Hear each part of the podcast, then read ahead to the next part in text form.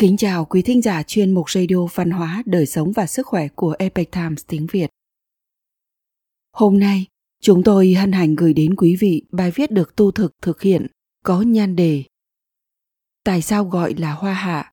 Tại sao gọi là Trung Quốc? Bài do dịch giả Sương Sương truyền ngữ từ bản gốc của Epic Times Hoa ngữ. Mời quý vị cùng lắng nghe. Nhìn tổng quát về lịch sử văn minh của nhân loại, thì nền văn minh Trung Hoa có thể xem là có nguồn gốc rất xa xưa. Văn minh 5.000 năm truyền thừa chưa từng gián đoạn. Nói về sức mạnh nội tại to lớn của văn hóa Trung Hoa, thì không nền văn minh nào có thể sánh được. Nó mênh mông như mặt biển, bao la như bầu trời.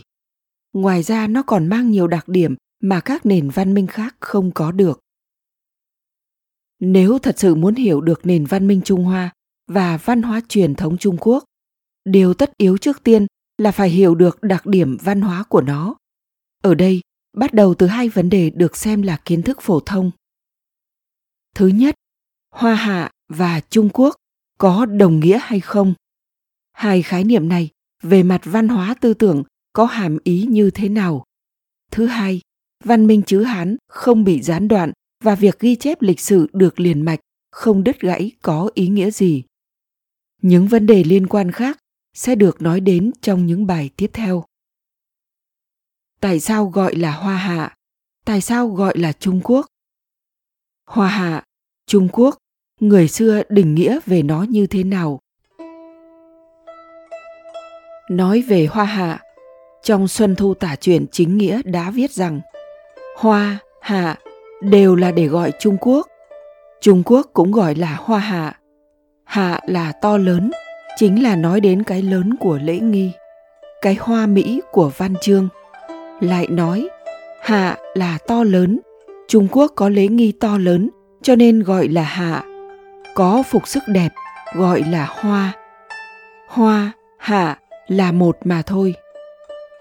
Người Trung Quốc là nói về những tộc người và bộ tộc có văn hóa lễ nghi Trung Hoa, với văn chương hay, phục sức đẹp. Trong chiến quốc sách có ghi chép lại Trung Quốc là nơi ở của những con người thông minh và tài trí, là chỗ tụ tập của vạn vật, anh tài, là nơi giáo hóa của các bậc thánh hiền, là nơi thi bày nhân nghĩa, là chỗ dùng thi, thư, lễ, nhạc, là nơi tranh tài thử sức của các kỹ nghệ mới lạ, là nơi để quan sát học hỏi của phương xa, là chỗ thực hành việc nghĩa của man di vậy. Thời xưa, xung quanh Trung Quốc, nơi được xem là có nền văn minh cao, còn có rất nhiều bộ tộc gọi là man, di, nhung, địch. Phía đông là di, còn gọi là đông di. Bộ tộc này lấy đánh cá và săn bắt làm chủ phía nam là Man, còn gọi là Nam Man. Nay là bộ tộc ở khu vực rộng lớn gồm Tương Giang, Châu Giang, thẳng đến lĩnh Nam. Phía tây là Nhung, còn gọi là Tây Nhung. Bộ tộc một thời sống kiểu du mục ở Thiền Cam. Phía bắc là Địch, còn gọi là Bắc Địch. Nay là bộ tộc du mục phía bắc Trường Thành. Cụm từ Man, Di, Nhung, Địch là chỉ các nước xung quanh Trung Hoa – còn có hàm ý là các bộ tộc chưa được khai hóa. Những bộ tộc này khao khát lễ nhạc văn hóa Trung Hoa, tuân theo vương giáo, tức giáo hóa của vua Trung Quốc và dung nhập vào vòng tròn văn hóa Trung Hoa, tức Trung Quốc.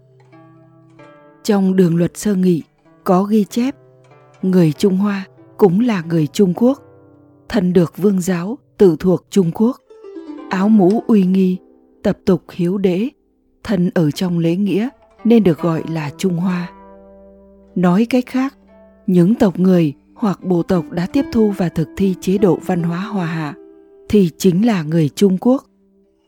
Bởi vậy, việc định nghĩa quốc gia, người của quốc gia tức là quốc tịch không phải dựa vào việc thuộc về vùng miền mang tính chính trị nào mà dựa vào sự tương đồng về văn hóa quyết định. Nói tóm lại, Hoa Hạ chính là Trung Quốc chỉ là biểu đạt khác nhau ở góc độ miêu tả khác nhau về ý nghĩa bên trong không có sự khác biệt lớn. Ngoài ra nhìn từ phương vị địa lý Trung Quốc là nước nằm ở trung tâm, là trung tâm của thiên hạ. Từ góc nhìn văn minh sẽ thấy Trung Quốc chính là một nước văn minh thực thi việc giáo hóa nhân đức của thánh hiền. Làm hưng thịnh thi thư lễ nhạc có kỹ nghệ mới lạ là nơi mà Manji khao khát hướng về mặt khác trung quốc là một trong bốn nền văn minh cổ văn minh trung hoa kéo dài đến nay đã hơn 5.000 năm. Di chỉ văn minh nhị lý đầu ở Hà Nam cách đây khoảng 3.500 đến 3.800 năm đã chứng minh sự lâu đời của lịch sử Trung Quốc. Trong bốn nền văn minh cổ, văn minh Lưỡng Hà, Iraq ngày nay bắt đầu vào năm 4000 trước công nguyên và biến mất vào thế kỷ 2 trước công nguyên. Văn minh Ấn Độ cổ bắt đầu vào năm 3300 trước công nguyên, biến mất vào năm 1300 trước công nguyên. Văn minh Ai Cập cổ bắt đầu vào năm 3100 trước công nguyên, biến mất vào năm 525 trước công nguyên. Trong quá trình diễn tiến của lịch sử, vì những nhân tố như ngoài tộc xâm lấn, ba nền văn minh cổ này đều xuất hiện vết cắt lịch sử.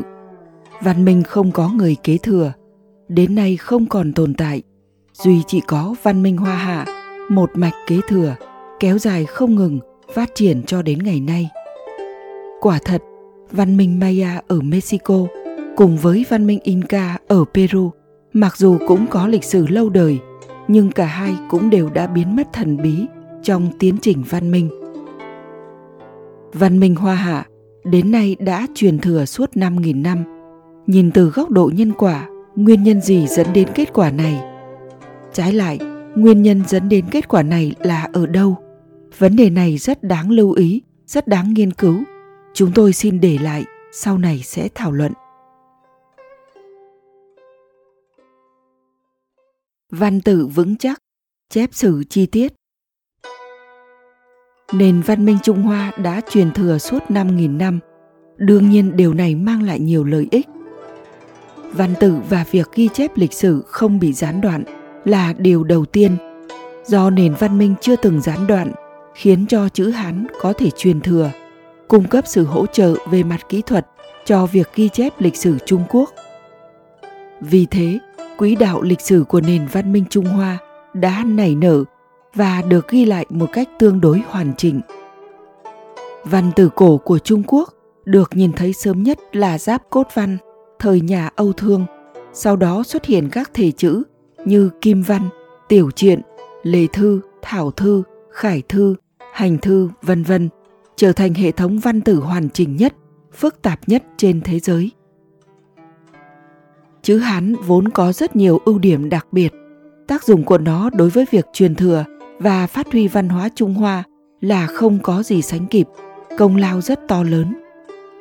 Theo sách sử hiện còn lưu giữ ghi chép lại, lịch sử biên niên của Trung Quốc xác thực bắt đầu vào năm Cộng hòa thứ nhất, thời Tây Chu, là năm 841 trước công nguyên. Sau đó, lịch sử được ghi chép lại chưa hề gián đoạn, rất tường tận xác thực và có hệ thống. Trong sử liệu ghi chép về lịch sử Trung Quốc có chính sử, thực lục, địa phương chí, phổ điệp vân vân, lại có ghi chép về lịch sử văn hiến ở các cấp độ khác nhau cùng tồn tại, có thể bổ sung thiếu sót cho nhau, cung cấp bằng chứng cho nhau. Đương nhiên, trừ sử liệu văn hiến ra, còn có sử liệu thực vật, sử liệu truyền khẩu vân vân. Trong lịch sử văn hiến, chính sử là quan trọng nhất uy tín nhất và là hạch tâm của sử liệu chính sử do triều đình tập hợp các sử quan biên soạn thành. Mỗi lần vương triều thay đổi, sau khi triều đình mới được kiến lập, đều muốn tập hợp các sử quan biên chép lịch sử triều trước, gọi là cách đại tu sử tức sử được sửa chữa sau đời đó.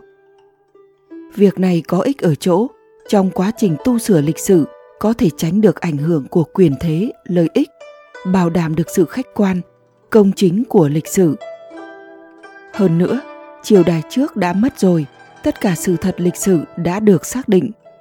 Các sử quan có thể ghi lại tương đối rõ ràng hoàn chỉnh về thời gian cũng bảo đảm được các sử liệu quan trọng không bị thất lạc. Tu sửa lịch sử cách đời bắt đầu từ đời hán thực rất cơ trí.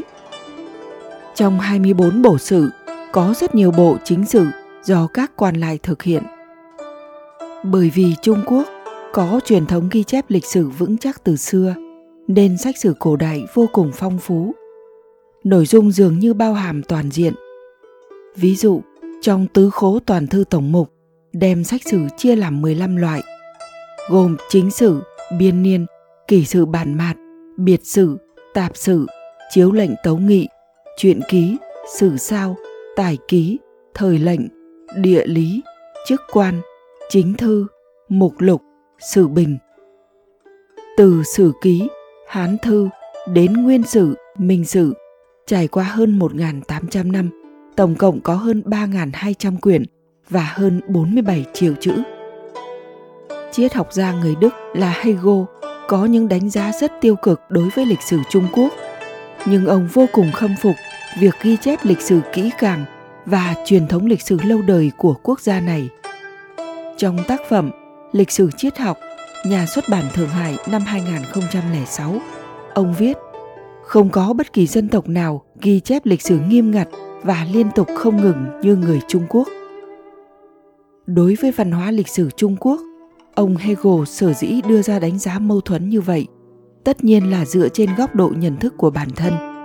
Có lẽ sai lầm về vũ trụ quan và phương pháp luận đã dẫn đến việc ông chỉ nhìn thấy bề ngoài, không xét bên trong, chỉ xem hình dáng mà không thấy được cái thần của nó.